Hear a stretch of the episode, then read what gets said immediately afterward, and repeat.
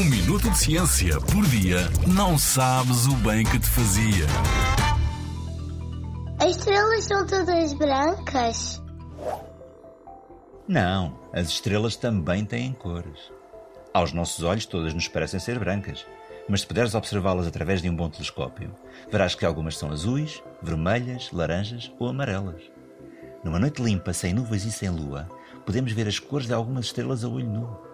Eu vou-te explicar como deves fazer para veres as cores de duas estrelas sem a ajuda de um telescópio. Embora? Ok. Arranja um mapa do céu noturno ou descarrega para o telemóvel uma aplicação que te permite identificar as estrelas e as constelações. Já agora sabes o que são constelações? São grupos de estrelas ligadas por linhas imaginárias que formam desenhos no céu. Um pouco como as nuvens. Podemos orientar na Terra a partir das constelações, porque para nós as estrelas estão sempre no mesmo sítio. O mesmo já não acontece com as nuvens. Com as constelações, torna-se mais fácil localizar as estrelas. E há uma constelação que nos vai ajudar a encontrar as tais estrelas que eu te falei. Pede agora a um adulto que te leve para o campo ou para uma rua pouco iluminada.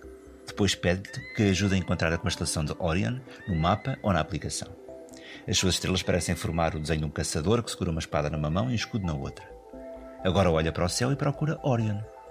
No seu braço direito, o mesmo que segura o escudo, tens a estrela Betelgeuse.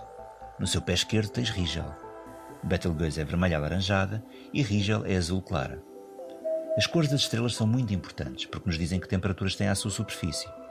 Adivinha agora qual é a mais quente? A vermelha ou a azul? Ao contrário do que possas pensar, é a azul. Pois é, eu sei que parece estranho, mas pensa assim: qual é a chama mais quente? A de uma vela que é amarela e vermelha no centro ou a de um fogão que é azul? A vela não chega para ter que aquecer a comida, pois não? Ora, aí tens. Mas atenção, tanto as estrelas azuis como as vermelhas são muito quentes. A questão é que as azuis são mais quentes.